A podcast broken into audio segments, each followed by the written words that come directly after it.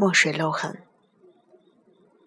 这首先是上衣里面口袋上的一个污点，被穿透的闪光衬布上出现了一个正在扩散的模糊的圆形水印，其边缘呈不确定的蛛丝痕迹。你根本不认为出了什么大事，当然它将不会被人看到。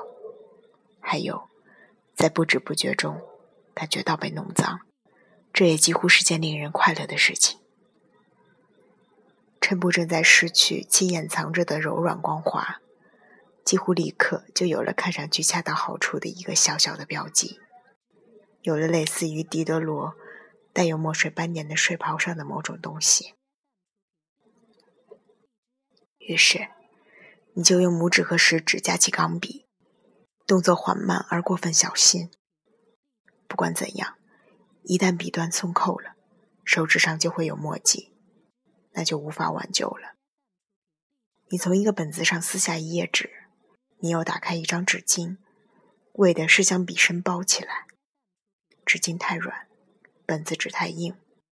你拿出墨水囊，你把笔拧松，你分开笔身，你好歹擦了擦。这一切都开始变得糟糕起来，开始莫名其妙的越擦越脏，而这与那小小的墨水漏痕没有任何关系。但是这也不错，在纤维笔笔尖状况还很好，圆珠笔的珠基还非常细小，形如蜻蜓的几乎要干的墨迹在纸上轻飞的时刻，就应该还原漏水钢笔其恬静与闲逸的状态。那是渗漏在同时激起人们愤怒与同情的一种天真状态，不存在威严的和起影响作用的奴隶，一个浑圆的躯体正在度过他自己的生命。要止住黑色血液的轻微渗漏，就需要一种很好的玫瑰色吸水纸，就像从前上小学时那样。那个时候手指上总是黏糊糊的，只有八岁。